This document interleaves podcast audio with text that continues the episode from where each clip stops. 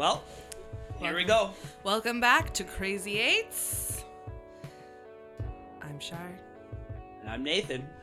and today we have our good friend Katie with us. Hello. Why don't we start a little bit by having um, Shar, you explain why we know Katie and why she's in my study right now.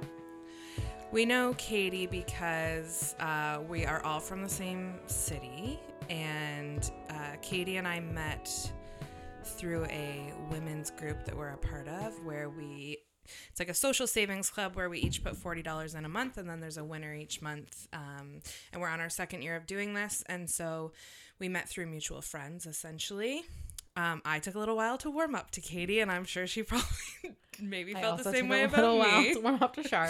but this is very typical of my actual strongest friendships in life so it's fine That we're going to talk about that mm-hmm. because I would like to understand why you guys took a long time to warm up to each other. It's actually a really good story that relates to being eights. Yeah. I don't think it was a long time. It was just like when I, the very first time that I met Katie, she also attended the party with another eight. So, like, there was a lot of really strong female energy in a room where I'm used to usually being one of the ones with the strongest energy, I think. And so immediately I just always notice that. And then it's not that I dislike somebody, but I'm just sort of trying to like figure out who they are and how our energies are going to be able to work together. To complicate matters, Katie also really reminded me of somebody who dated my boyfriend who has passed away now. And so I just had a lot of weird feelings because um, me and that girl have a complicated relationship. And I unfairly just like let that affect sort of my willingness to be open to Katie when I first met her, I think. But we're past that. We are very much past that. What was your first experience of Shar? Honestly, so it was just like through the stress club that we both attended. And I just knew Shar was the strong woman, and I feel like she came across she came across a little bit of I like it sounds like bad, but like through things like you know she's a little bitchy, she's just like strong personality, and that's fine. Um, but in terms of Enneagram, it's actually quite funny. I don't know if you know this, but how I came across Enneagram is I was talking to Naomi, My sister. yes, which is also how Billy Joe came across Enneagram. Um, and we are just like discussing. And I was like, oh, I'm not sure what I am. And then she goes, someone I talked to said you were an eight. And I was like, sorry, what? Like who? She goes, well, I don't know. It was either Shar or Nathan because they're the ones who talk obsessively about Enneagram. I go, well, I don't know Nathan. She goes, well, then it must have been Shar. And I go, I don't know Shar. Like I like I don't like we've never interacted more than a couple minutes in a conversation, but it was because I reminded you of that like previous experience that you've had. But she wasn't wrong, so The story of two eight women It's always not very sure how they feel about each other at the beginning, and here we are now. Yeah. Okay, so let's go into Katie. You were talking a little bit about before we hit record that um, eights, or at least in your experience, come across as not like kind of a they come across as aggressive, but Correct. also like they don't make space for other people to speak. Or what? Where what were you, where were you going with that? Or tell the story that you were trying to tell. So I'm, so I think in terms of like so eights will have opinions or will like challenge our friends on the things that they're feeling or thinking. And if someone doesn't have perhaps they're not an eight and they don't have the ability or the personality that like accept the challenge and accept the things that are coming towards them will feel as though we are being like attacking or bitchy or what have you. Um, so it takes a lot to it, it takes some like thinking for us to be like okay so like maybe this isn't the way to approach the situation right? Whereas like our natural situation is like well why are you doing that? That's stupid. Or like what's happening here? Let's talk about it and maybe that person doesn't want to or they're not going to respond to a way of like well that's dumb whereas if someone told me something was dumb i'd be like hey let's think about that is that dumb Yeah. I think that there's lots of times when we have opinions about things that we likely aren't being asked to share, but we share them anyways because we can't help it. And one of the things I've learned is that if I'm talking about something out loud with a friend, it's usually because I'm looking for feedback because otherwise I don't even bother to say it out loud. But lots of people just process out loud by being able to talk without somebody giving them an opinion or what they think they should do. That's how I feel about it. And I don't know if there's a difference with that with like the male female dynamic. Like, I don't know. Maybe it's different because when we're trying to connect with other women, maybe we're a bit more aggressive than your typical woman would be. I don't know. Do you find this when you're having conversations with your male friends? Um, I can usually pick out an eight because they're usually the ones saying what everybody's thinking, Right. and so, um, yeah, it's hard to pick out a more a more introverted or quiet eight just because they're they're generally just observing the room kind of thing and they're taking everything in. Um, but the typical eight that I've met where I'm like, oh, that person's for sure an eight is just one that is either the center of attention, but not center of attention. It's like everybody look at me. They're the center of the attention because they're driving the conversation forward, and they're like, yeah, but what about this? But what about this? Did you ever think about this way? Like they're constantly like poking and prodding at whatever the situation is that is going on to try to sort of get what's at underneath it, and that's a very intimidating and often frustrating trait for um, probably every other number. Right. And the more I think as if uh, I'm coming at you and I'm like, well, this is very logical. Like, tell me more about this. Like, how do you feel about this? Like, what's going on here? For another person who's potentially not an eight, is like, why are you attacking me? Why aren't you letting me having feelings? Like you're you're inserting things here. I'm like, no, I'm just trying to get information on like why you're feeling this way or why mm-hmm. this is happening. Yeah, and it, it's I think the eightness you have to be trusted. Then people understand it a little bit more when you start to get inquisitive, but eights also don't have a ton of shame. so like we can walk into a situation with 10 people we don't know and still have that personality where we're all of a sudden like hold up wait a second right now. And all of a sudden you are like driving this like investigation into somebody else's life. Is that eights? They're they can do it with a group of strangers.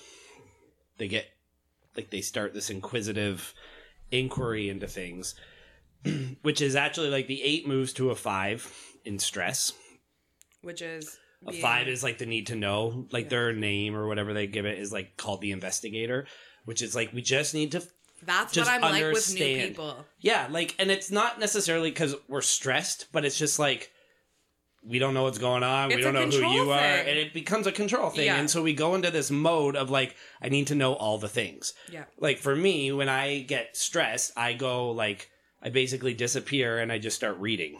Like i read into every book it's like my relationships under stress i'll go and read every book about relationships. If like things are tough weird with the kids i go read about like how to raise kids Yeah. right. And i just go into all these like weird places.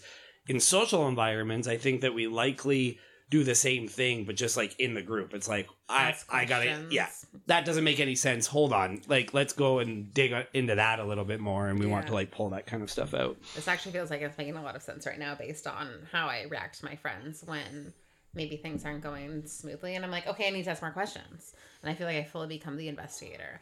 But perhaps that becomes overwhelming for some people because they're like, can you not? like, And also, like, half the time I feel like they probably think, calm down, it's not even your life. Like, why are you so stressed Right. out about this? But I had a weird realization the other day because I had a drink with a friend and we were talking about a decision that he had made. And it was a very different decision than I expected from him because of all the previous conversations I have had with him, where he has talked about deciding to do things one way with a certain situation. I'm being vague because I don't want to talk about somebody's personal life, obviously. But I immediately had like a very visceral visceral reaction to it. Like physically I felt stressed out by the fact that he was now telling me something that contradicts every single thing that he has told me for the last 5 months about a situation. And it it was very stressful. And then and I tried to just be like okay. And I was like, I don't understand because you've been saying a different thing for the last five months. And then, you know, whatever. The conversation kind of got cut short because we had to go.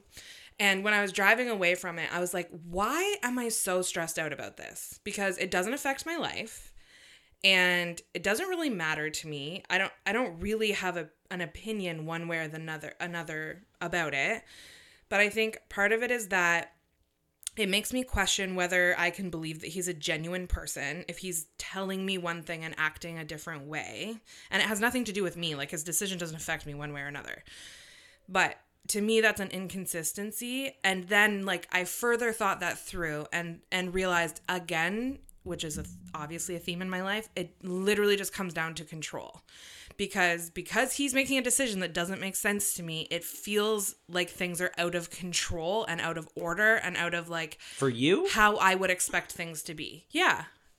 So because this person that you their decisions doesn't affect your life is making decisions where he doesn't know all the information or whatever it is, you feel out of control. I just feel like it makes me feel yeah. And I know that that's like not even a logical leap, but I feel out of control when I think the reason it comes down to control for me is because a thing that I had come to expect from a pattern from somebody in my life that I feel like I know pretty well changed drastically to the point where then I'm like, well, then who are you? Like, I don't understand because that's not a thing you've been talking about doing for the last however long. And then I'm like, well, do I know? Like, it just feels, it spirals into a thing that's control for me. And I also think that part of that is tied to like my own trauma responses, which I'm realizing a lot lately that for sure I'm going to do some more work on that because I think when things change really quickly and unexpectedly, like my eightness comes into play because it's a weird control thing, but also the fact that I've been through trauma, it triggers something in me where like I have a physical reaction to it that's completely unreasonable.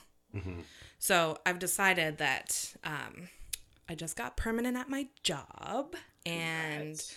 Now that I'm going to have benefits, I'm going to try to find a counselor who specializes in trauma because I think it's affected my life way more than I realized and I think the eightness just enhances it. Do you think that the control thing has to do with you not being able to control how someone reacts to a situation, like the way you would want them to react to the situation? Well, yeah, like I don't I don't think the decision that he's making is like a great decision, so that's probably part of it. And you want to like it's like how I control them to like make them make the right decision yeah, in your brain. A little bit. I'm sure that's part of it. it like it much. doesn't affect me personally other than it's like that that's not a decision that makes sense because it doesn't line up with anything you've said you want for yourself. Right. And I I actually have the exact same situation. I have a friend who I like can't listen to his like female situation because it's in my opinion such a poor thing and I'll get so upset about it. I'm like this is so dumb, but I just I can't even talk about it with you because like I want to be able to control your thoughts on this. oh, that's very interesting. Like what is that that you need to why does someone else's bad decisions affect you guys so much? Because you care about this person so much that you don't want to see them be hurt.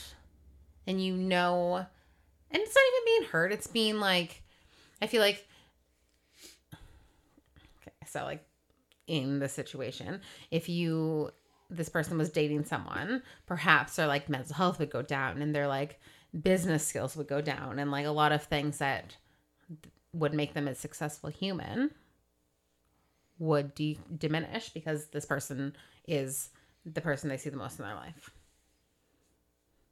Okay, so it's a it's a type of empathy for you that like you can put yourself in their shoes and be like, "Oh my goodness, your life is going to get that much worse or all these things are going to go wrong or this is nothing like what you had hoped for yourself and you're making this decision that you're like, I just can't even deal with this anymore because well, that I sounds know this is very dramatic. So it sounds very dramatic. Like also, I feel like empathy is like a bit cl- kind. I feel like it's like exactly. related to empathy, but if we're being really honest with ourselves, it's more about just feeling like we know what the best thing for that person is, and we think it's stupid when they make a different decision. I'm really happy you just said that because yeah. that's like a yeah, absolutely.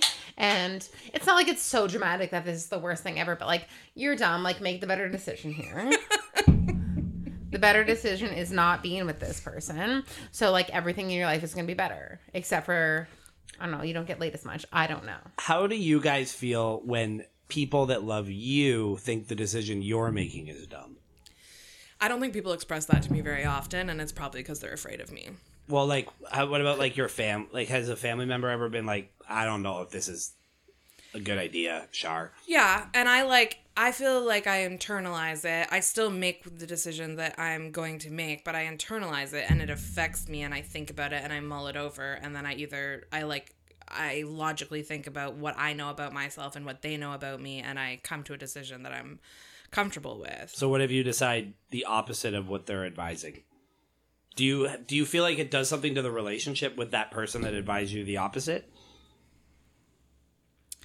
I'm trying to think of like an example where this has happened so that I can directly answer this question. And right now I don't have an example. Let me think about it. Have you ever For done something? Me,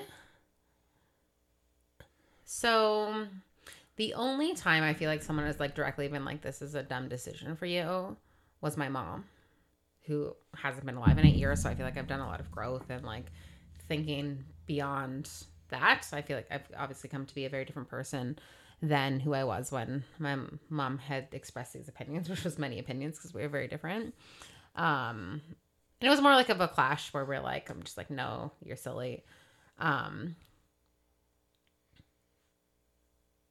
I don't know. I feel like I'm able to express myself when someone says, maybe this is a bad decision. I can logically come up with a reason why it's not a bad decision. Or I say, maybe this isn't a bad decision, but emotionally I'm feeling like I need to do this. And that's what I need to do. And it's understandable.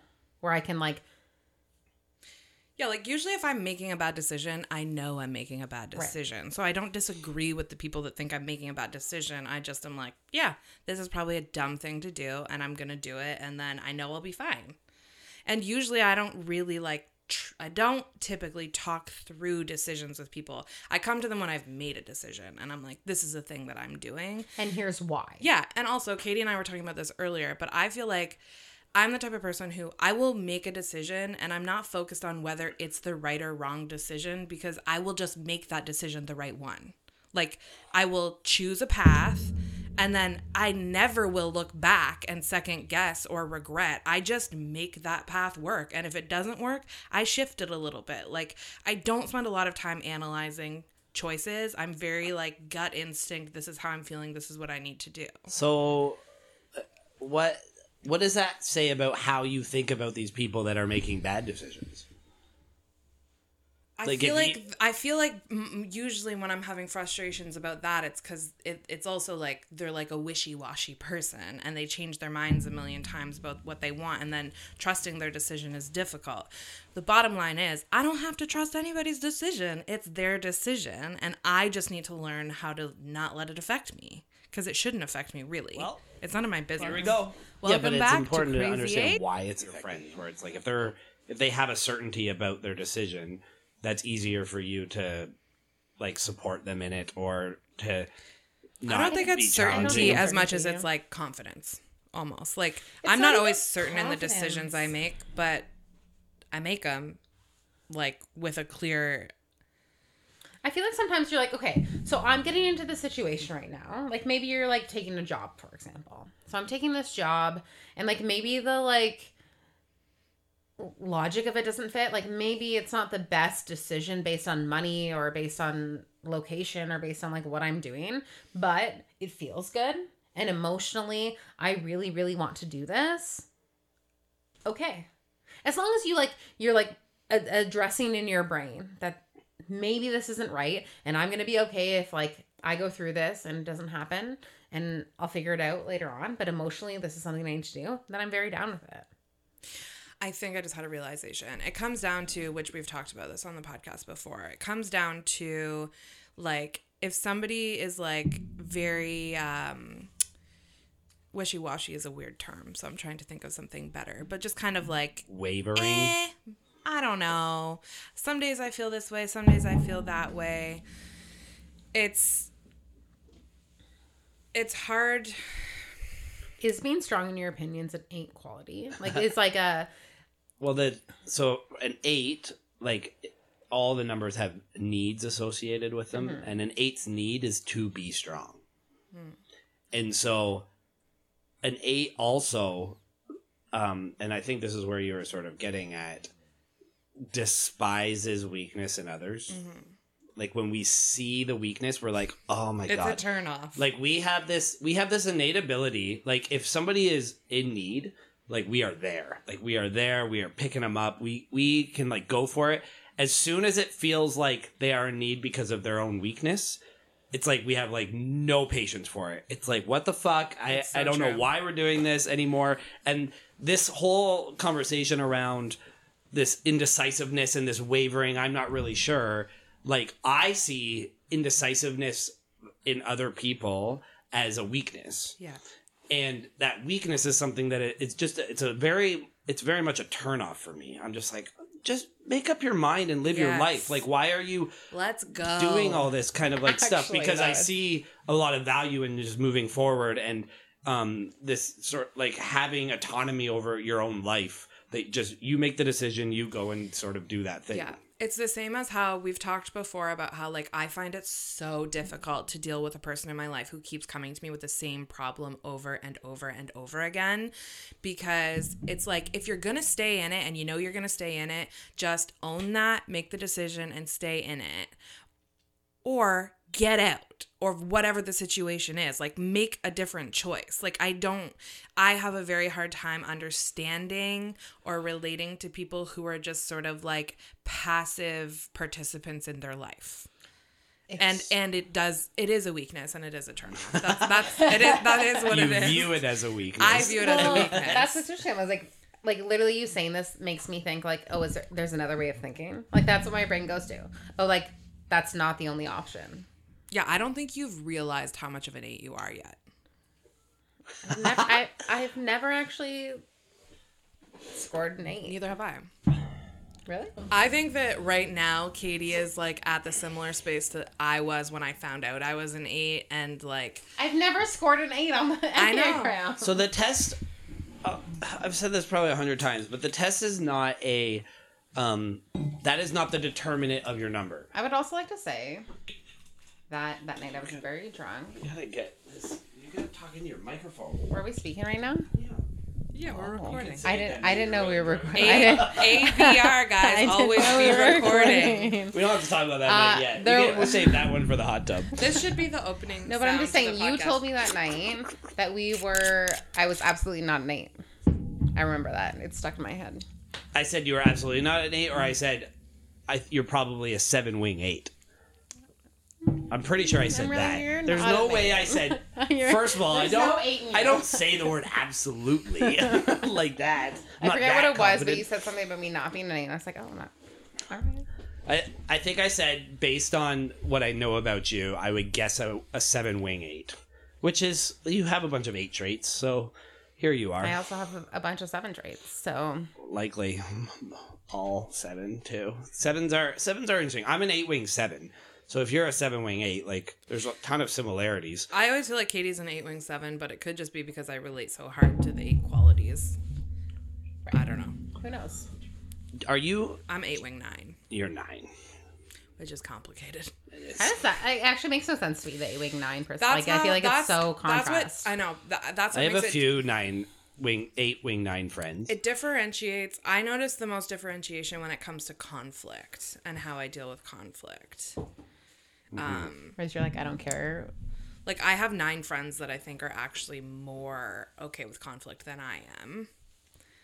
And yeah, I just have a very like I don't like conflict, but when it comes to injustices or something like that, like I'll go to bat for a client or if I think a friend is being treated unfairly or whatever, I will go to bat. I just don't like the actual process of it at all. It makes me very uncomfortable. Like that's your two.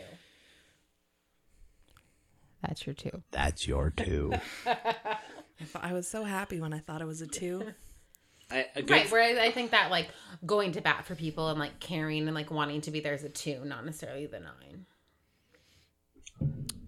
an, an eight. That's an eight quality Yeah, too. an eight. So an eight moves to a two In their best state. in their yeah in their integration or their health or however they sort of like put it. So there's similarities there, but the eight's drive is is justice in a way, and so like Yeah. that's it. An eight wing nine, I my one of my good friends is an eight wing nine, and he would say like the difference between me and him is I tend to, um, I t- I tend to dive headfirst into situations that clearly have conflict in them. Even though I'm not like I don't look for the conflict, I just it, I don't even I'm not even aware of it. Right. And then all of a sudden I'm like, oh crap, what's going on? Like I didn't mean to like sort of do that. Whereas I'm hyper aware of it. Yeah, he would be hyper aware of it too, but he also would be he there there is a part of him that just avoids it. Yeah. like where it's just like ah, like that's not necessary. What's like worth it? for for it where I just don't even notice it. I'm just like, oh shit, I just had conflict. Like it's always like I'm looking backwards and, Yeah. and noticing that about myself. We're very different in that way, for sure. Don't enjoy conflict. Will avoid at all costs. But the times where I'm not afraid of it is when I feel like I'm standing up for what's right or trying to have conversations around issues where I think I have a responsibility to share those opinions. Right. And a lot of times, if it comes down to me, like a conflict that's purely just, I'll just be like, this is not worth this conversation. I'd rather just avoid it. Yeah. Because Which I, don't would as well. I don't I don't enjoy conflict be for the sake of conflict. I generally enjoy conflict because of what it reveals. Yeah. the- what's on the other side of it. I think that's what's important in conflict, though. You don't go into conflict for the purpose of conflict. You go in, into conflict for the purpose of what it reveals. Like, there's so many things where it's like, I'm going to ask you this question because either way, it gives me a direction on where to go with you or this situation or whatever. It's not like I enjoy going into the conflict. It's like I need to go into the conflict because I need to know which way to go. Because Yeah. you need control. Yes. Um, But sometimes it's scary, right? Sometimes you're like, oh my God, I have to ask this person this question. I know I have to do it and I know I'm going to, but it's terrifying. yeah.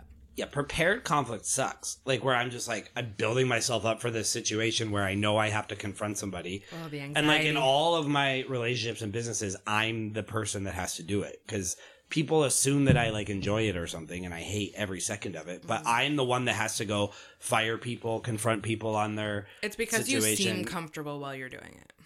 That's really interesting. I'm not at all comfortable when I'm confronting someone. Or I shouldn't even say having to do comfortable. It just seems like it doesn't bother you. No, they're- Think- I think people assume you wrong. don't have feelings. of course, that is Right? how people think of eights all the time. Like most most people would deal with an eight thinking like nothing they say or do is really gonna hurt their feelings because they don't really have them. And Which is that so comes down untrue. As well to what we were talking about before in terms of like you need to get to know someone to like really understand their like feelings and what happens. Whereas if you like don't know innate, perhaps like on you just like meet them and you don't know them like in depth, then they're like a bitch or they'll go into conflict or what have you, right? I Mm-hmm. Yeah. think that's really, really interesting. Yeah. So Katie and I are both in new-ish relationships. Not even ish. Light on the ish, heavy on the new. um, Wait, has he done the Enneagram? Your new Yes, Lover? He's, he's he's a nine wing one. Okay. Interesting. Popular combo. Nine and eight energy. so many nine wing ones in my life. Nine wing one. Like, Have what's that you- e- what does that even mean? have you like have you noticed any um, of the Enneagram showing itself through your interactions in your relationship yet or not so much yet? So I'm always the person to like bring the conflict and I'm you can't see what I'm doing, but I'm like putting air quotes up the conflict into their relationship. Like if I have a problem, I'm going to bring it up because I need to know the answer. But he will very much like answer it, and it's generally good. I guess that means like things are good. I don't know. Um, but I'm always one to bring it up. There's Right. no conflict bringing up on his behalf. Right. And conflict meaning like having conversations that are moving the relationship forward. Having conversations that are like anything other than like the standard that we're doing at the moment. Right. Exactly. Yeah. So yes. Okay. I think that's like an eight, nine thing probably. yeah. Well, Nathan can speak to that. Yeah, nines. Um, they're not going to be the instigators of progress, Or change. or yeah, or like yeah, identifying things that are not going as well. Um, that is definitely a, an eight trait where you just say, like, as soon as something doesn't feel right, you just ta start talking about it. You just want to work work it out in and on the spot, and that eventually that wears on other people because, like, they might just fall asleep on it and then just wake up and it's like I didn't even think about it. The more we thing. talk, the more I'm an eight. But um ah, yes. Because I think there's like so many things where I'm like, okay, this is clearly weighing on everyone. Like there's no way I'm the only person this is weighing on if we're in a relationship and like something's happening, right? But I'm definitely gonna bring it up. And like maybe it's after a little while. Like maybe I don't bring it up immediately because I'm like, okay, let's like see how this plays out. wait 15 minutes or so and then like just One more glass of wine. yeah, that's probably more like it. One more Yeah. glass of wine, and then we'll bring it up. oh man. um, but like to me, like thinking, it's like crazy that this would be something that would ne- just never bring up. You know what I mean? I couldn't imagine being in a relationship where we both have like there's clearly something going on in the relationship and just no one ever brings it up. Yeah. It Yeah, blows my mind. It's like how does that happen? That's very nice. yeah it's definitely not a, a never bring it up thing like i had to learn being with a nine to start journaling because it allowed me to bring it up and get it out there and like think it out and lay it all out so that i like actually it wasn't because there was there's very little room for like a off the cuff conversation. It was like hey you just did that thing. What what's that all about? And then like there it just that doesn't ever make sense because people experience me as like attacking with that sort of inquisitive inquisitiveness or curiosity of like hey why did that just happen? I'm i've just felt really weird about that situation. Like do you want to talk about it? Like there's i think there's very little room for me to have those kinds of conversations. So i've learned to journal because that allows me to process.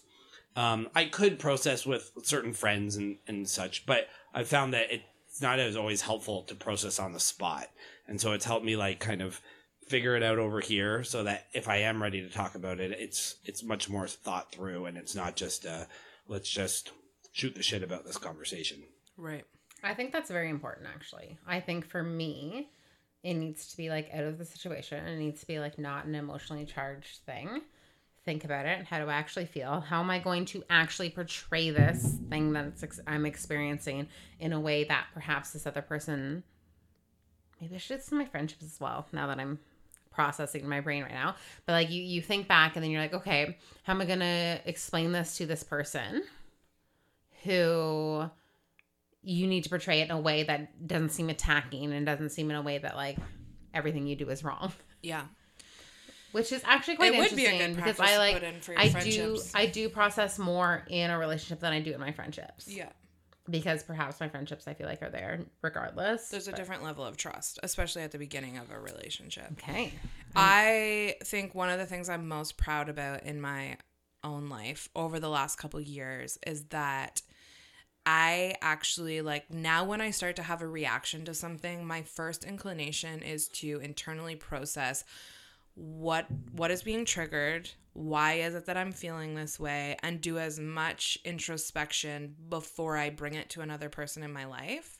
Like as soon as I had a strong reaction to you, my first thought was actually not like oh, Katie's a bitch or I don't like Katie. It was like, what about Katie is triggering something in me that I need to work on?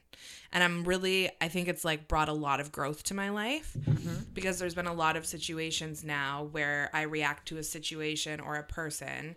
And then upon further com- um, reflection, I realize, oh, this is actually something that needs to be either healed within myself or just worked through and thought out to figure out. And so in my relationships with friends and lovers. now, I won't bring something to somebody until I'm clear about what I'm feeling, why and why I'm feeling it because I don't my own like trauma reactions or triggers should not become their problem. And and and I can still talk to them about it and express it once I've had the time to process it thoroughly. But then it's just sharing and it's not putting it on their plate as in like you need to fix this cuz I'm feeling this way. And it's made a world of difference in my ability to like also just trust my ability to be more thoughtful about things and i feel like the reaction that i'm getting from my friends or the people that i'm dating or whatever is improved from it Do we know any AA relationships and like how does that go? so interesting because I've never been, I've never wanted a ro- romantic relationship with another eight female. Like I've just never wanted it, and it's never like eight females are my best friends. Like I have multiple women that are eights that I'm like, like I would like. It just goes very deep, but they're the romantic side never like never evolves or blossoms out of it. I don't know what it. I don't know why. Um, I've never heard of an eight eight relationship. Like I don't know anybody that is in that sort of situation. i dated an eight briefly you think he We didn't know? think. Yeah, he like no did he a did the thing. test and it said Yeah. the eight but we don't really know I liked him. that was nathan's, that was nathan's That's favorite why, of course Interesting. Oh, what a guy! What a guy! Is there anything in the Enneagram that says like an eight should date a nine or an eight should date a whatever? Or You can go and read. I think it's the Enneagram Institute has a pretty good thing where um, it's the dynamics between the numbers. So there would be um, things that would work very well, and then problem s- Yeah, it spots talks for those about, numbers. um how like if the partners are both healthy what it can look like or like if people Sure, are moving towards growth sense. what it can Yeah. look like how versus they end up like going Yeah. further and further apart Yeah. from each other and that's another good way to figure out your number um, is to be reading those if if somebody that you're in a relationship with knows their number for sure Mhm. then you can go back and read that and be like oh like the eight makes way more sense with that number than the seven or the two or whatever you end up doing. But yeah there's um the relationships that i have with other eights whether male or female are generally there's a lot of understanding. Like i find that that's the deepest connection. And that, and that's one of the most important parts of a relationship i think is that mutual understanding of like where they're coming from. Their intensity is never too much. Like you can absorb it and you in fact you welcome it and you like pull it out of them. That's why it was one of the reasons like as soon as Shar and I were in a room together all of a sudden we're like in this explosive debate off to the side. Everybody else is cowering away thinking that we're they're we like mad at each other or something like that. We both walk away thinking that was the best night ever. Thanks for having that evening with me kind of thing. And we're like, like these conversations are so fun because like I, I'm not having to second guess anything. I'm not having to think about how I'm affecting you. And if there's anything that a, an eight has to deal with as they mature, it's the fact that they do affect people constantly and not in in ways way. that they're not expecting, and it's very embarrassing. Like I've I've I've been I've been full of shame about how I've made other people feel completely unaware of that kind of thing, and so there's a freedom that I feel around other eight because I don't have that sense of like I need to watch my tongue. Or are they thinking about this? Like like are they gonna like hold this are they gonna bring this up about me like in an argument like in like a week later when they're hurt? Like I just know how they operate and so i'm not as worried about it which allows me to just be much more comfortable to be able to just be myself. I'm having a lot of thoughts right now because come closer Shar. to the microphone Sorry, as you I'm having a lot of thoughts right now.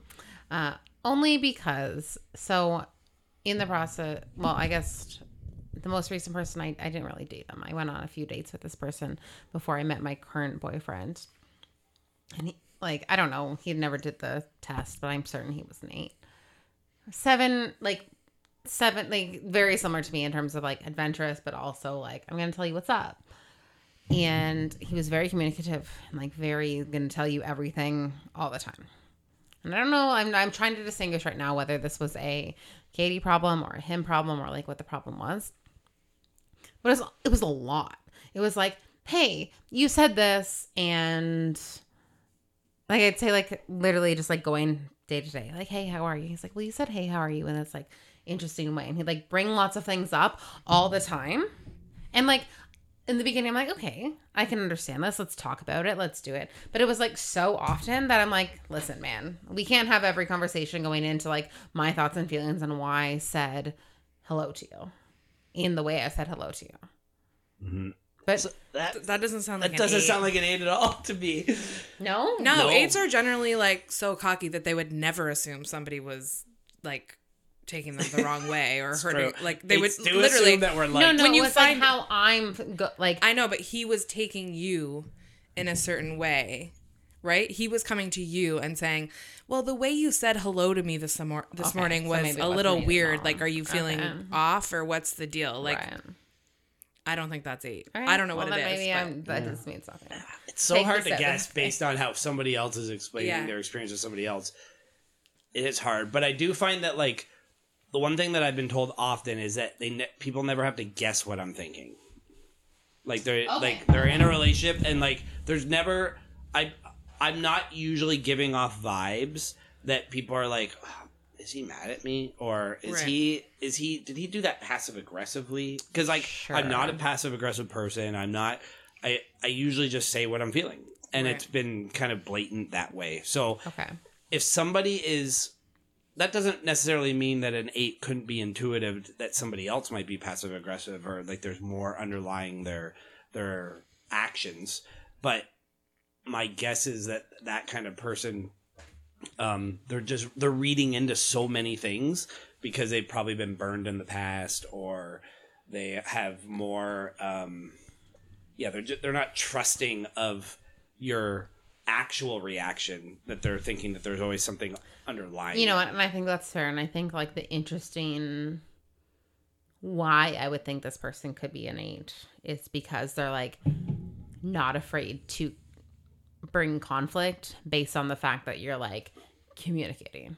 Yep. You know what I mean? Hey, I'm feeling like you feel this way or whatever it is, which is like that could bring a lot of conflict, yep right? which i think could be that could be a five thing that could be a one thing Okay. Yeah Sure. like there's definitely a, a lot of other numbers that are that don't shy away from conflict like it's not Okay. yeah Good to know. Yeah. Like some eights do shy away from conflict even. But there's um yeah, there's different stances as well too. There's the aggressive stance, the passive stance and the I forget the third. Aggressive, passive and I forget the third.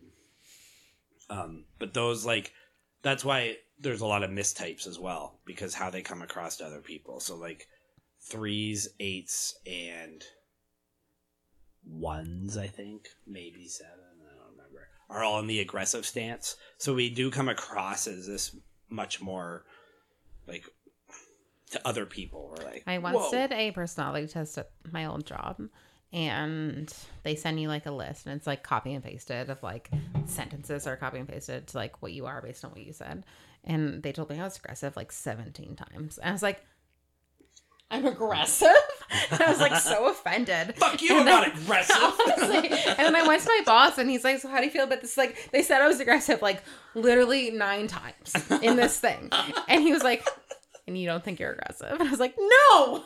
And he's like, "Mm, maybe you should think about That's so that. and I was funny. like, Okay. That's part of your story. When, when as Shar re- understood that she was an eight, she was basically surrounded by friends, be like, "Uh, yeah, Shar, you're Of course you're you're very eight." intimidating. You're aggressive." Which like, breaks my like- heart. Like it is heartbreaking. The, I bawled my eyes out when I found out that I was an eight. You did because cry a lot. I, I was I, because not because I'm an eight, but because I know what that group of friends that I was with that night thinks about eights and like why they would have categorized me as an eight. And I try really hard to be a really good friend. Like it's one of the things I take the most pride on in my life because I value it. Like it's like my one of my top three important things in my life, you know? And so to think that the kind of friendship that I was providing to people was not the kind of friendship that they wanted, and so therefore I was actually not being a good friend was so heartbreaking to me, you know? But thank God because now I feel like I've I've been able to carve out like a different way of interacting with my friends and I'm just much more conscious. It doesn't always work. Like sometimes I'm sure I still leave my friends and they're like I think Shar is way too opinionated and bossy. But like I I've learned to pick up on cues that I probably wouldn't have picked up on before. I feel like I've learned to make space for people to have opinions more than I would have before. And generally, I think, I hope I'm being a better friend to people who need me to be a friend in a different way to them now. And now I just know which friends I can just like let it all hang out with, you know? It's, so, so Nathan, if you were to describe to me what an eight is, how would you describe it? Amazing, fantastic, no complaints. 10 out of 10 would recommend. Um, it's a good que- Like it's hard for me to describe. Like I've been. It What does was the Enneagram It was in my. It was in my I guess? divorce that I discovered my eightness. Okay. Like the enneagram became very important to me during that time of my life because the enneagram teaches you about what motivates you and what is like driving you forward. So an So eight just- for me now is someone that um, is driven by um, this sense of like this like universal global like justice. Like there's something there's something right and that is like the thing it's like i have to do that thing or i have to stand up for that thing i have to stand up for those people or whatever it is like there is a there's a particular way that the world is bent and we feel that um, we have to fight on the side of goodness as that sort of like goes. Like that is the motive. How an eight comes across is an entirely different thing and eights can come across in multiple different ways. So that's why it's more difficult because i do feel like a lot of people don't didn't think i was an eight because i'm a social eight so there's um subtypes which is social sexual and self-preservation and so you have different um relationships with each of those subtypes so i am a social um, sexual eight and I suppress my self preservation side. If you compare me to someone who is a self preservation sexual uh, eight, we look entirely different. Like we are, we are two entirely different personalities. Okay. Can can I interject and just say, can you give a breakdown for our two listeners about what the social, sexual, and self pres are again? Because I know we've talked about it, but just a refresher. I'm not I'm not very Is you drunk? educated on it, So like we, so if you, Do you want me Google? so Okay. no. so if you were It's to do like, if you were to do a quick Google search on like what an eight is Mm-hmm. and qualities of an eight, like what would come up? I'll do right strong, challenging leader. They're the CEO. They're usually the center of attention. They're the Okay, so Yep. sorry, Shar, do you want to read something? Um, as soon as this, Okay, as soon as this uh, loads, I so what I'm trying to get at, and what my like point is, is more of the fact that like I want to be strong. I want to be CEO. I like Yeah. don't shy away from. I don't necessarily want to be the center of attention, but I don't shy away from being the center of attention. Like all those things you said, I am like very much a. that's your desire. I, I want to be those things. I'm like Yes. very interested in those. But then when you think about how other people take those things, Yeah, right? how- Where it's yeah. like oh, other people how they come across. Right. It's like you're not an eight, and then let's say you're whatever something else, and all of a sudden your strongness is bitchiness, and all of a sudden your like desire to Yeah. be a CEO is like overbearingness, and all these other things are these other characteristics. You're Yeah. like, holy fuck, Okay, that's not what I want. I'm gonna Yes. drop some knowledge for you guys pretty quick here. Okay. Type eight. This is from the um, Enneagram Institute. So it's work. The title is the Challenger, and then the key points are the powerful, dominating type, self confidence, decisive, willful, and confrontational. Eights are self confident, strong, and assertive, protective, resourceful, straight talking, and decisive, but can also be egocentric and domineering. Eights feel like they must control their environment, especially people, sometimes becoming confrontational and intimidating. Eights typically have problems with their tempers and with allowing themselves to be vulnerable. At their best, self mastering, they use their strength to improve others' lives, becoming heroic, magnanimous, and inspiring. Their basic fear is of being harmed or controlled by others, and their basic desire is to protect themselves to be in control of their own life and destiny. Enneagram 8 with a 7 wing is the maverick, and Enneagram 8 with a 9 wing is the bear. Key motivation want to be self reliant to prove their strengths, resist weakness, important in their Self-reliance is a big world, dominate the environment, and stay in control of their situation. I'm an eight. Welcome. Thank you. Hello, Here my name go. is Katie, and I am an eight. It's like the beginning. Some things stood out to me. Like independence is a huge one. Like self reliance. Um, like we, like definitely my biggest. Um, s- one of my biggest strengths is I do make other people shine. Like in all my businesses and everything that I do, like I rarely have an idea that I care about so much because I had the idea.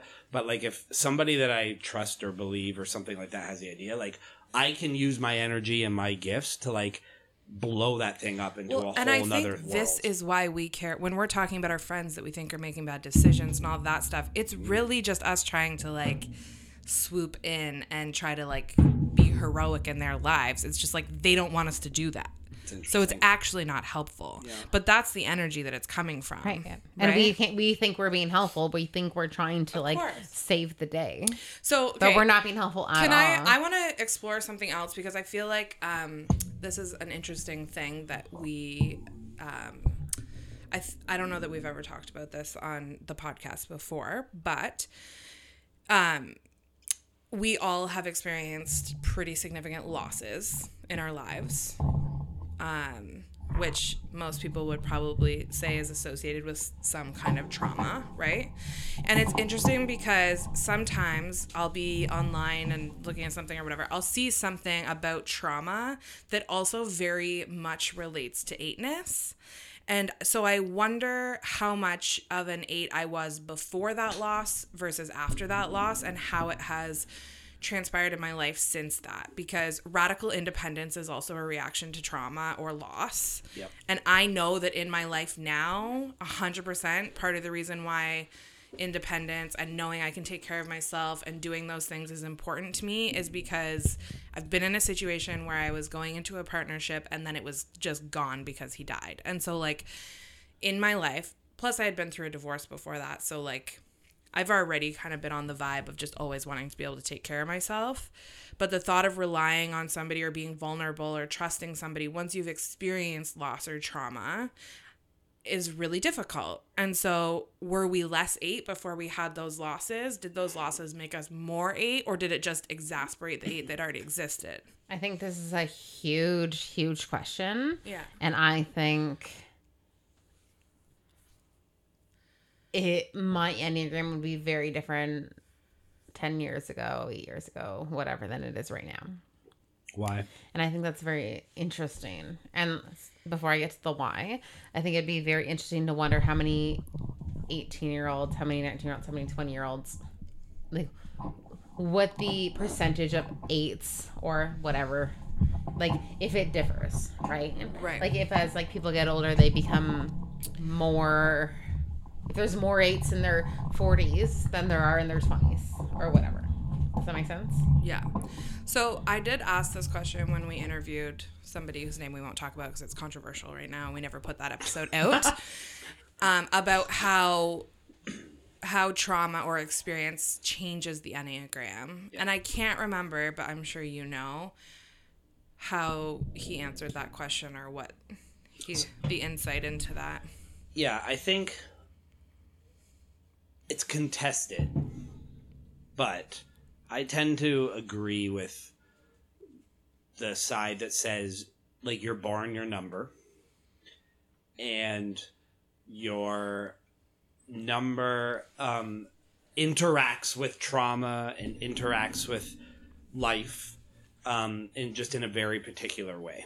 I'm saying that an eight would um, experience trauma very differently than a two would, and I feel like anyone would. Okay, you, are we recording? yeah, go ahead Oh though. shit! Sorry. So my thoughts were just like anyone. So if if the theory is that you're born your number, and then like perhaps throughout life you are like nurtured, I guess is the word, a different way, then perhaps things change. Like so for me, I actually probably believe I was born an eight, and I've been this like person who's wanted these things, and then parenting has like come down on me to be like, no, you can't have opinions, no, you can't do these things. I'm not saying my parents weren't amazing people, but I think if you're taught to not have opinions or not have thoughts or not have things, you suppress that. Mhm. And then like since my mom died, I and my I've been able to come into the thoughts that I was never able to have previously. Yes.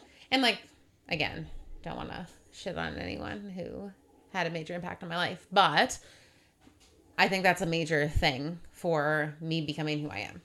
Yeah, couldn't agree more. There's no the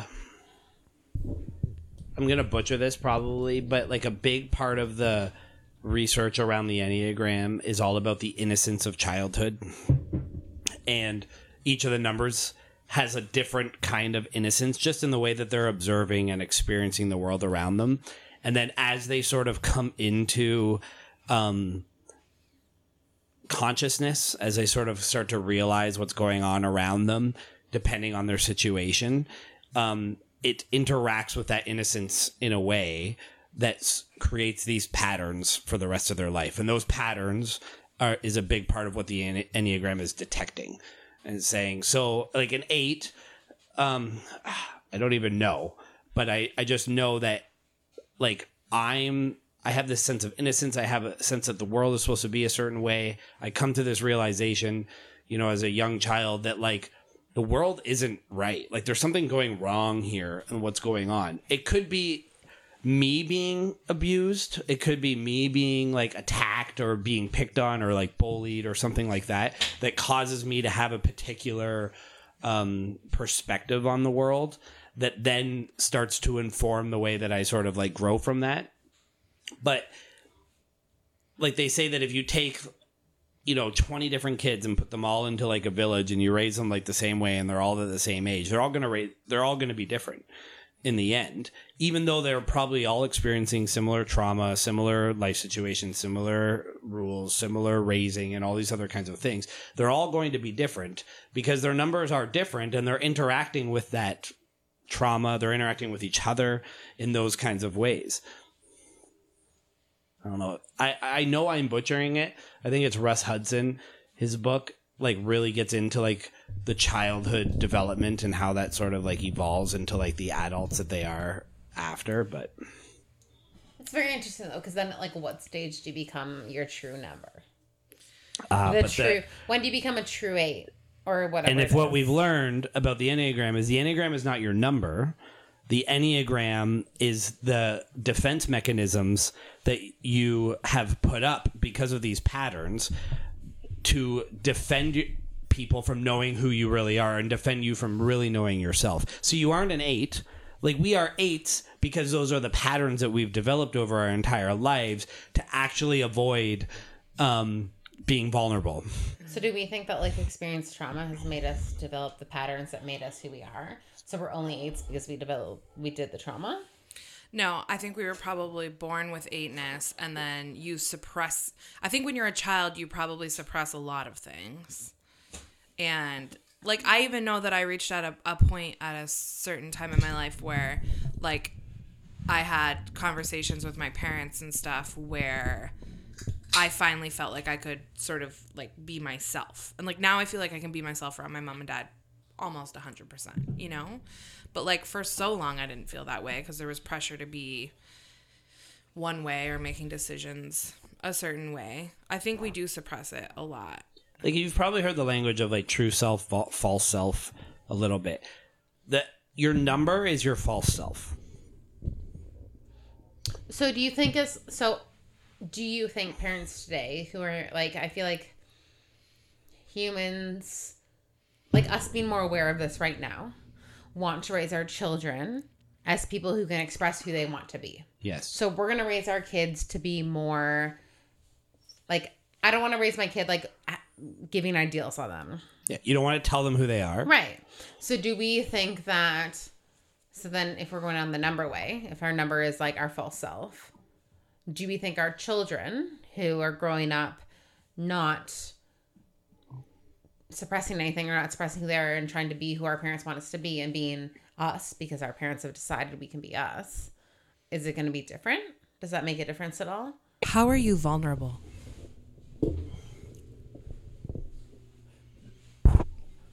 So it's actually funny because this has been the vulnerability thing has been something that's been a question for a long time. And in my previous sales job, I was always told, I was like, you're not vulnerable. I'm like, how, what do you mean I'm not vulnerable? I tell everyone what's happening in my life. okay. Transparency does not equal vulnerability. I know, but I, um, so this is what I'm learning. This is what I'm learning. And Oh, this is a hard question How Am I vulnerable? I think I'm vulnerable with my closest people. You know what I mean? Like when I feel like when I get with my closest girlfriends, I can be like, I'm feeling insecure in this regard. And maybe I'm not fully understanding your question. Like, what do you like? What do you? mean? no, it's true though. Like, maybe I'm not. Like, what do you mean by like how am I vulnerable? How are you vulnerable? With who? Like, just just answer. I don't know the I don't know how to answer the question. I don't know how to answer the question. I really don't. Um why is this so funny? Are you? It's been a struggle for me to be vulnerable my whole life. And so the problem is is like I think my vulnerability is different than what like you know what I mean? Like I think, oh, this happened in my life. So something to me that would deem vulnerability to somebody else. Yeah. Hi, my dad died. To me, that's vulnerable, right? To me, if I'm telling you that this happened, I'm being vulnerable because, like, obviously, I feel some sort of way about my dad dying. Yeah. Mm-hmm. That's vulnerable. Hey, I really liked my dad and my dad died. To me, that's vulnerable. Is it? Yes. Why? Like, how are you being vulnerable by sharing history? So maybe I'm not. So right. So so this is where I'm probably not correct in thinking. And literally, There's no wrong answer. No, there is. The, No, I, I- I've truly. This is. I'm not joking. Been a question I've had with people my entire life. Um, where it's like, well, your facts aren't vulnerability. Mm-hmm. But I don't know if right now in my life I know how to be vulnerable. I don't know how. That's honest. I was asking because it's uh, when Nathan hosted the Enneagram workshop weekend. That was the repeating question for eights, right? As a practice, each number has a repeating question. And so to an eight, you would say, How are you vulnerable? And you listen to their answer. And then you say, Oh, wow, thank you. And then you say, So how are you vulnerable? And you ask it. And the whole purpose of the repeating questions is that your first answer is generally your conscious answer. Like, like I, my first answer to that was, I'm not.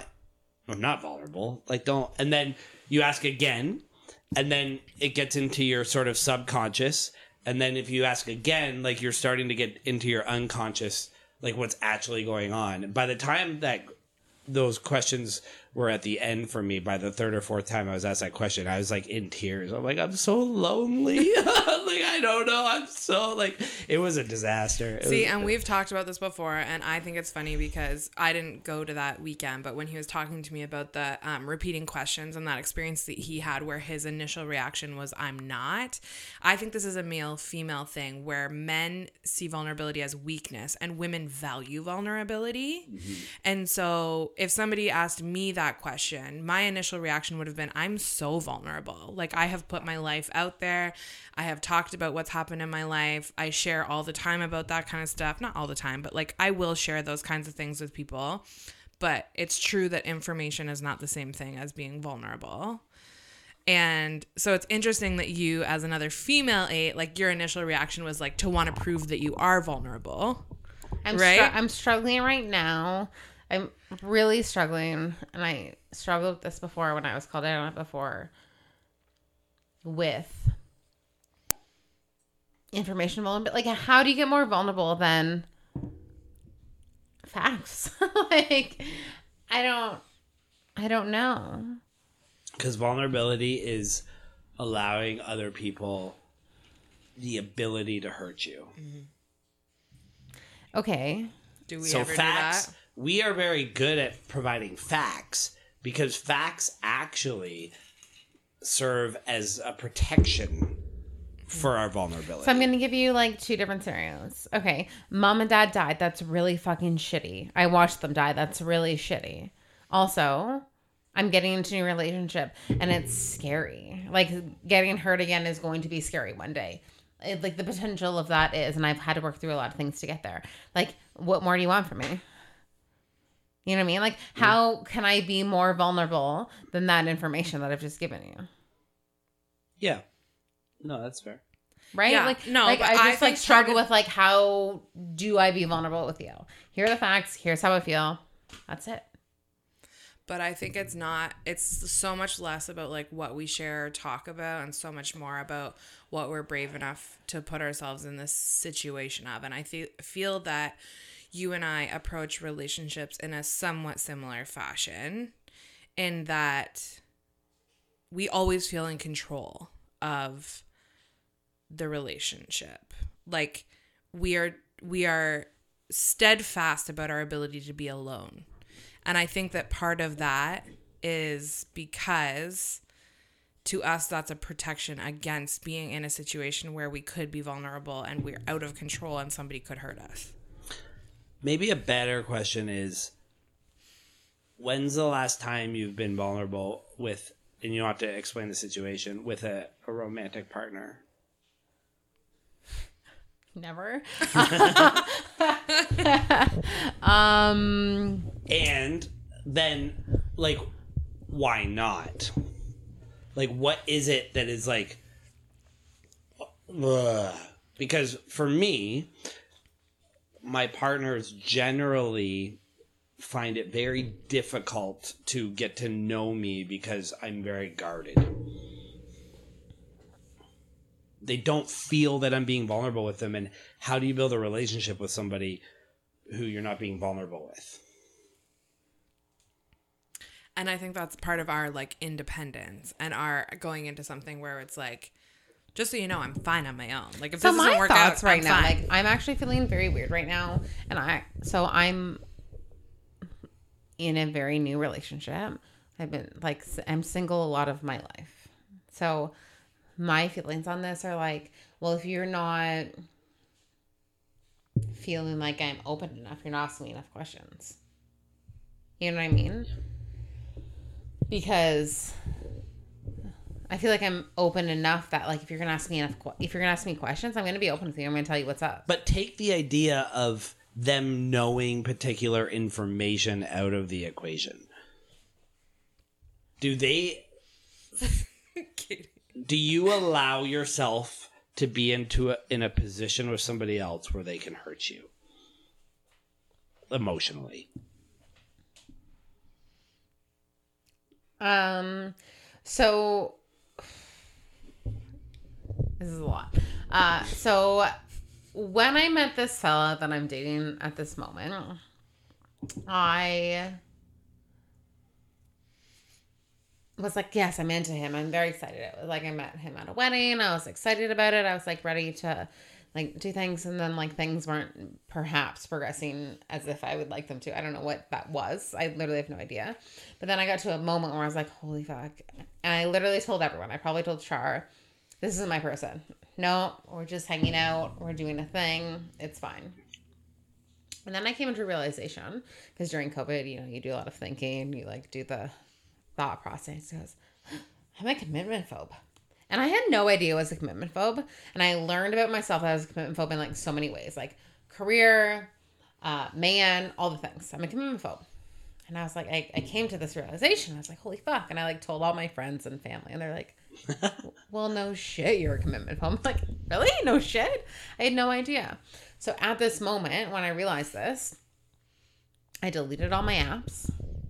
I stopped going on dates. I like told everyone I was dating to like fuck themselves. I'm gonna like try these things with this guy because I'm a commitment phobe and I like this guy enough to like make this a thing and like give it a go. So I did. And uh I don't know where we're going with this conversation, but like the Well, commitment makes you so- vulnerable. but exactly. I'll tell you so, that so that um moment of me being like, "Holy shit, I'm a commitment phobe. I need to commit and I need to like try this," was me being vulnerable because like me giving it a go. Because he's not like the best communicator in the world, and he's not like, "Hey, I'm into this. Let's do this." He's not like a, "Let's go ahead and like we're gonna get married." It was like a, "Yeah, I think you're right." And like maybe we'll we'll see. We'll we'll see how things progress. So like me like literally like just like shutting down dating, which has been my identity for a very long time, and giving everything to him was a big deal. And that was very vulnerable for me. Mm-hmm. Have you expressed that to him? No. But but uh, I should. and perhaps I will. Honestly though, like that's interesting. See, and it's so interesting that I'm thinking right now. He was like very vulnerable to me the other night, and just telling me how he uh, he felt about our relationship. And I was like, "Hey, thank you so much for being vulnerable. I really appreciate that." Oh, Like, we love it when other people are vulnerable. right. And I literally said to him, "I was like, thank you so much. Like that's it. It made me really understand who you are." And it really made me understand like the dynamic and like a lot of things that are happening in our relationship but perhaps he he would feel the same way if I was vulnerable with him. But again, in my brain, facts are vulnerability, but they're not clearly. Not at all. What I, I want to say a little bit because what I know about Katie is that she has a blog called Eat Pray Tinder. Eat travel Tinder. Eat Travel. No, pr- no, praying, no praying. Bullshit. All traveling, no praying. You should pray sorry. more, first of all. Uh, Eat Travel Tinder.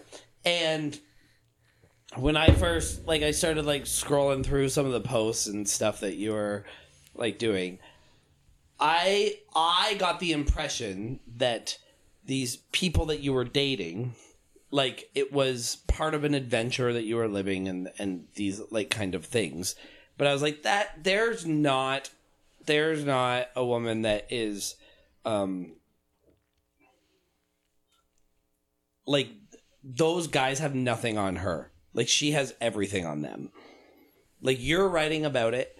You're you're you are there as this like kind of like thing. Who knows where these guys are? Like it could some might just be totally up for the ride and just like, yeah, I just want the night, but other guys might be like, I'm really into you. I want this to like go on. And so tying that into this conversation about vulnerability, I'm just very curious because like the impression I get is like Katie is not vulnerable. Oh, in Like- my like- blog and in my travels and my dating travels, I'm nowhere near vulnerable. Like, there's none of that. It's so. Here are my thoughts. So when I was traveling and Tindering while I was traveling, I was open to meeting someone that would be my human. I don't care where they're from. I really don't. Like I can make it happen wherever it is. And I was never under the impression that the person I'm going to meet is from Sarnia. Right. right? So and i'm a traveler. Like i just i i truly believed that i could meet someone on travel. So like in this blog it was never a i'm just like going to fuck around and like doing whatever. Like i could meet someone but it ended up being fun. And like i feel like when you date in a fun regard it can lead to whatever Yep. and it can lead to a lot of people being interested in you. It could be a lot of people who are interested in a Canadian girl coming to their country and it's like a good time and they understand it's a good time. So we're on the same page. Sometimes it wasn't the same page. Um, but I would have hoped, and again, it probably would have been the same situation I'm in right now with um, my current boyfriend, where if I come across someone who had interested me enough to be vulnerable and be that sort of way, then I would have. Right. It just never got anywhere close to that. Mm-hmm. Right? It, it became fun. Yep. It became like, oh, you're like a dude who's interested in taking me out and not trying to sleep with me. Okay, let's go have a fun time.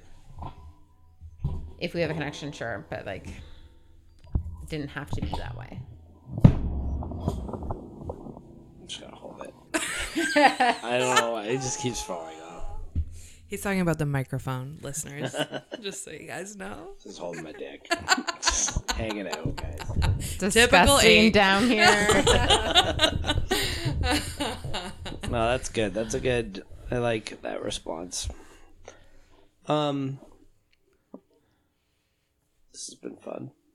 Real nice. this has been really fun. Thank you guys so much for having me. Anytime. Come back. I uh, feel more We're- tonight that I'm more of an eight than I've ever been. Oh, that's good.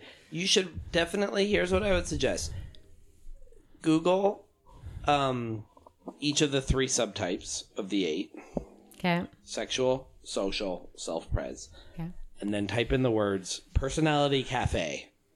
Because on Personality Cafe, what someone did was Beatrice Chestnut wrote a book um, where she's the one that explores all the subtypes, and they just copy like the whole chapter for the three subtypes for it, and then you can definitely figure out your subtype from that.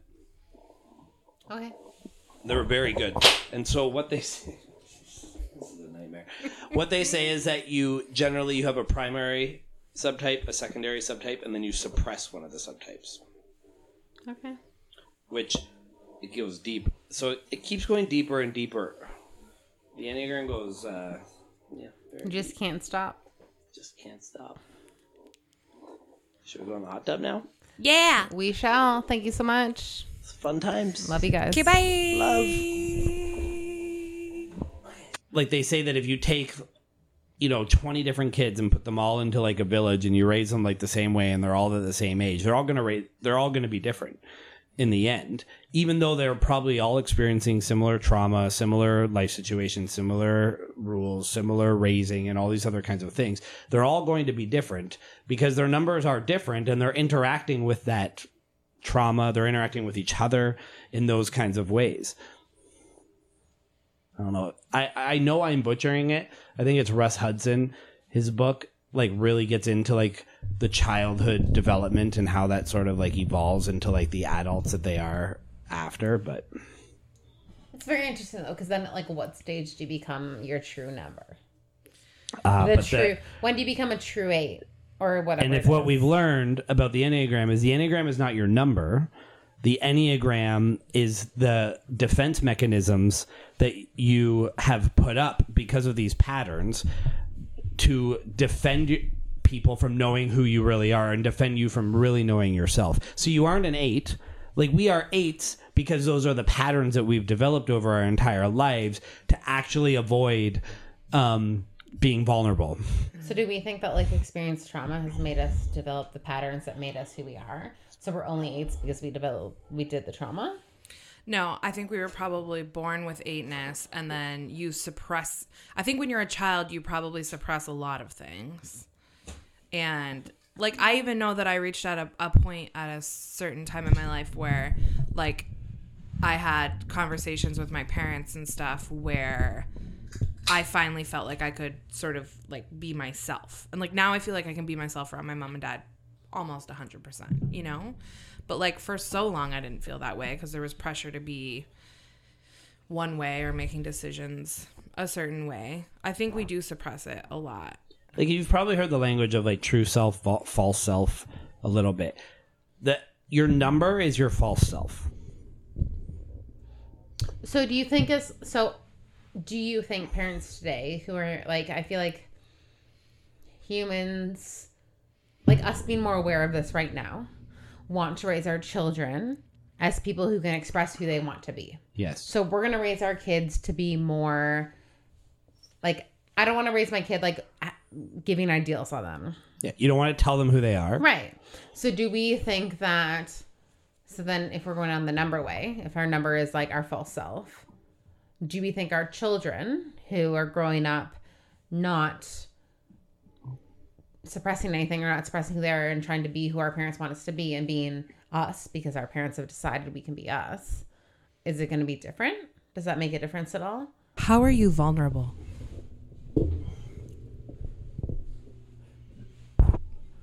So it's actually funny because this has been the vulnerability thing has been something that's been a question for a long time. And in my previous sales job, I was always told, I was like, you're not vulnerable. I'm like, how, what do you mean I'm not vulnerable? I tell everyone what's happening in my life. Okay. Transparency does not equal vulnerability. I know, but I um, so this is what I'm learning. This is what I'm learning, and oh, this is a hard question. How am I vulnerable? I think I'm vulnerable with my closest people. You know what I mean? Like when I feel like when I get with my closest girlfriends, I can be like, I'm feeling insecure in this regard. And maybe I'm not fully understanding your question. Like, what do you like? What do you? Mean? no, it's true though. Like, maybe I'm not. Like, what do you mean by like how am I vulnerable? How are you vulnerable? With who? Like, Just just answer. I don't know the. I don't know how to answer the question. I don't know how to answer the question. I really don't. Um, why is this so funny? Are you? it's been a struggle for me to be vulnerable my whole life. And so the problem is, is like I think my vulnerability is different than what like, you know what I mean? Like I think, oh, this happened in my life. So something to me that would deem vulnerability. To somebody else. Yeah. Hi, my dad died. To me, that's vulnerable, right? To me, if I'm telling you that this happened, I'm being vulnerable because, like, obviously I feel some sort of way about my dad dying. Yeah. Mhm. That's vulnerable. Hey, I really liked my dad and my dad died. To me, that's vulnerable. Is it? Yes. Why? Like, how are you being vulnerable by sharing history? So maybe I'm not. So right. So so this is where I'm probably not correct in thinking. And literally, There's no wrong answer. L- No, there is. The- No. I, I've truly, this is, I'm not joking, been a question I've had with people my entire life. Um, where it's like, well, your facts aren't vulnerability. Mm-hmm. But I don't know if right now in my life I know how to be vulnerable. I don't know how. That's honest. I was asking because it's uh, when Nathan hosted the Enneagram workshop weekend. That was the repeating question for eights, right? As a practice, each number has a repeating question.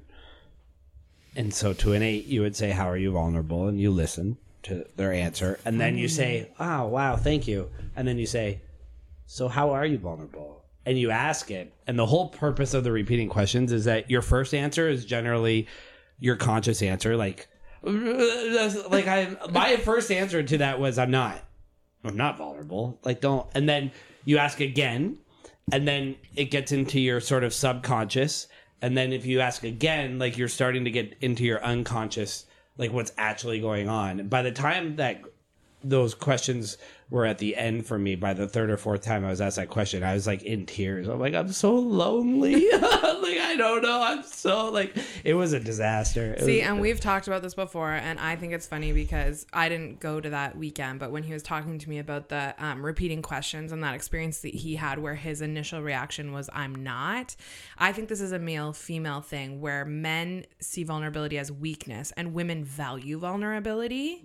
And so if somebody asked me that that question, my initial reaction would have been I'm so vulnerable. Like, I have put my life out there. I have talked about what's happened in my life. I share all the time about that kind of stuff. Not all the time, but like, I will share those kinds of things with people. But it's true that information is not the same thing as being vulnerable.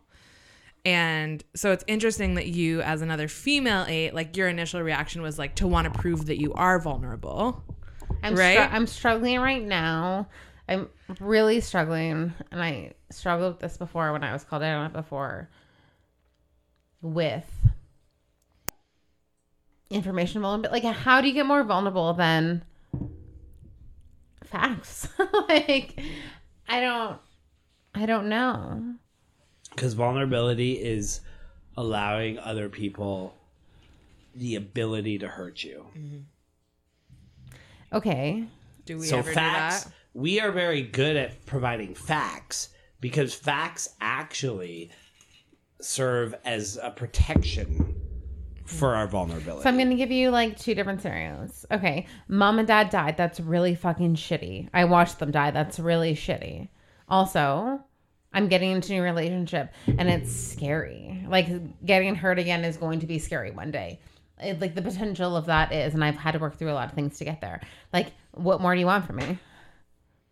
You know what I mean? Like, how can I be more vulnerable than that information that I've just given you? yeah. No, that's fair. right? Yeah, like no, like but I I just like struggle talking- with like how do I be vulnerable with you? Here are the facts. Here's how I feel. That's it. But I think it's not, it's so much less about like what we share or talk about and so much more about what we're brave enough to put ourselves in this situation of. And I fe- feel that you and I approach relationships in a somewhat similar fashion in that we always feel in control of the relationship. Like we are we are steadfast about our ability to be alone. And I think that part of that is because to us that's a protection against being in a situation where we could be vulnerable and we're out of control and somebody could hurt us. Maybe a better question is when's the last time you've been vulnerable with and you don't have to explain the situation with a, a romantic partner? Never. um And then like why not? Like what is it that is like ugh. because for me my partners generally find it very difficult to get to know me because I'm very guarded.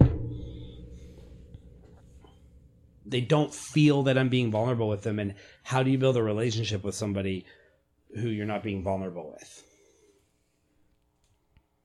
And I think that's part of our like independence and our going into something where it's like just so you know, I'm fine on my own. Like if so this doesn't work out, right I'm now, fine. like I'm actually feeling very weird right now. And I so I'm in a very new relationship. I've been like I'm single a lot of my life. So my feelings on this are like, well, if you're not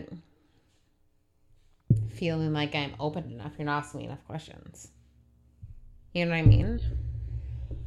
Because I feel like I'm open enough that like if you're gonna ask me enough, if you're gonna ask me questions, I'm gonna be open with you. I'm gonna tell you what's up. But take the idea of them knowing particular information out of the equation. Do they do you allow yourself to be into a, in a position with somebody else where they can hurt you emotionally? Um, so this is a lot. Uh, so when I met this fella that I'm dating at this moment, I was like, yes, I'm into him. I'm very excited. It was like I met him at a wedding. I was excited about it. I was like ready to like do things and then like things weren't perhaps progressing as if I would like them to. I don't know what that was. I literally have no idea. But then I got to a moment where I was like, holy fuck. And I literally told everyone. I probably told Shar, this is my person. No, we're just hanging out. We're doing a thing. It's fine. And then I came into realization because during COVID, you know, you do a lot of thinking, you like do the thought process. Goes, I'm a commitment phobe. And I had no idea I was a commitment phobe. And I learned about myself as a commitment phobe in like so many ways, like career, uh, man, all the things. I'm a commitment phobe. And I was like, I, I came to this realization. I was like, holy fuck. And I like told all my friends and family, and they're like, well, no shit, you're a commitment phobe. I'm like, really? No shit? I had no idea. So at this moment, when I realized this, I deleted all my apps. I stopped going on dates. I like told everyone I was dating to like fuck themselves. I'm gonna like try these things with this guy because I'm a commitment phobe and I like this guy enough to like make this a thing and like give it a go. So I did. And uh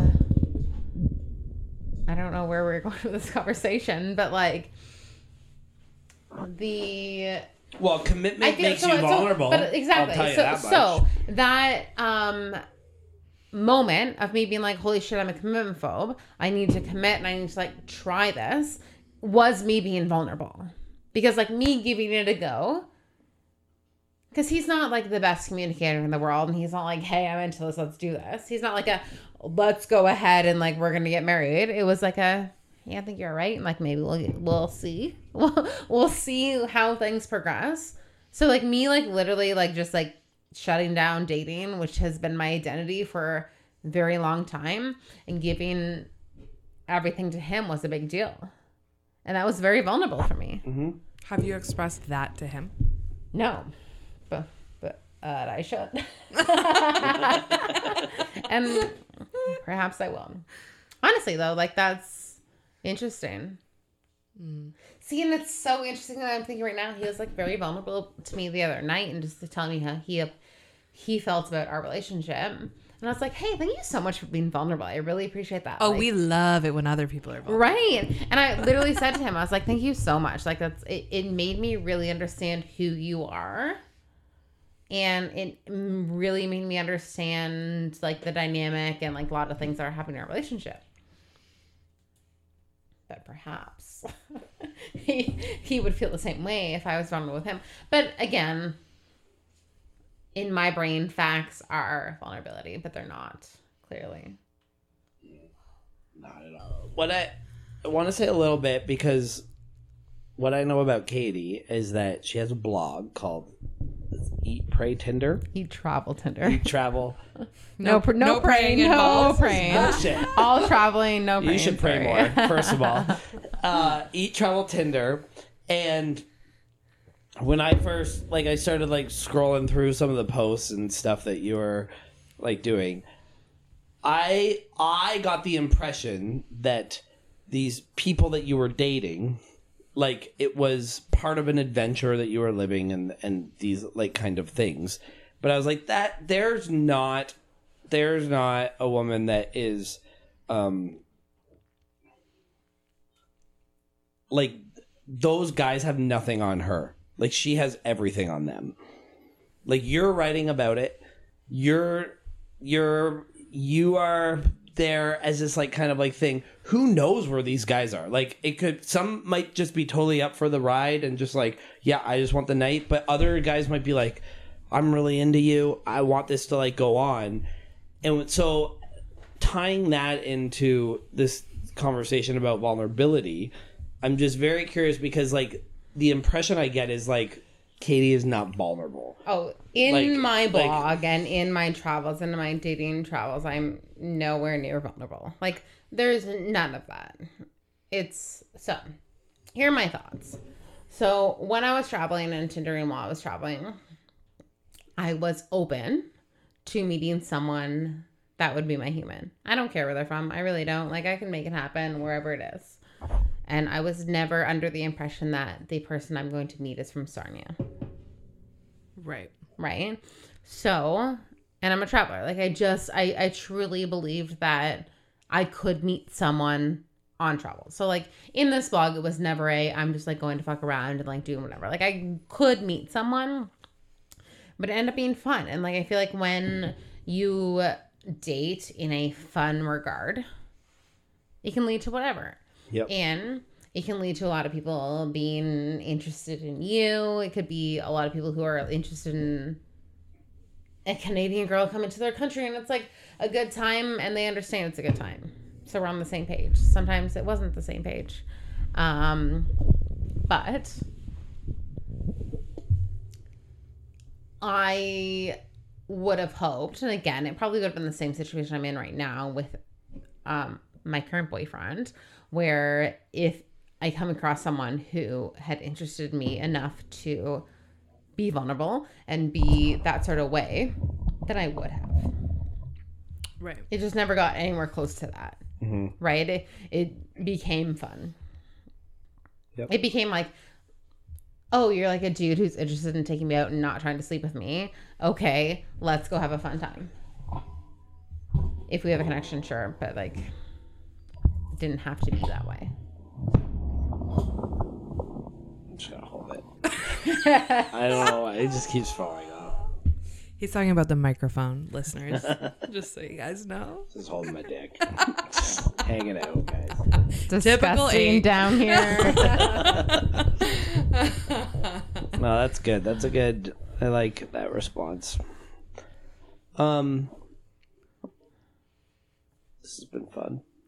Real nice. this has been really fun. Thank you guys so much for having me. Anytime. Come back. I uh, feel more We're- tonight that I'm more of an eight than I've ever been. Oh, that's good.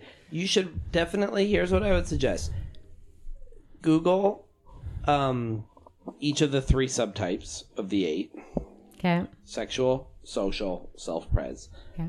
and then type in the words "personality cafe." Because on Personality Cafe, what someone did was Beatrice Chestnut wrote a book um, where she's the one that explores all the subtypes, and they just copy like the whole chapter for the three subtypes for it, and then you can definitely figure out your subtype from that. Okay. They're very good, and so what they say. This is a nightmare. What they say is that you generally you have a primary subtype, a secondary subtype, and then you suppress one of the subtypes, Okay. which it goes deep. So it keeps going deeper and deeper. The enneagram goes, uh, yeah, very You just can't stop. just can't stop. Should we go in the hot tub now? Yeah. We shall. Thank you so much. It's fun times. Love you guys. Okay, bye. Love.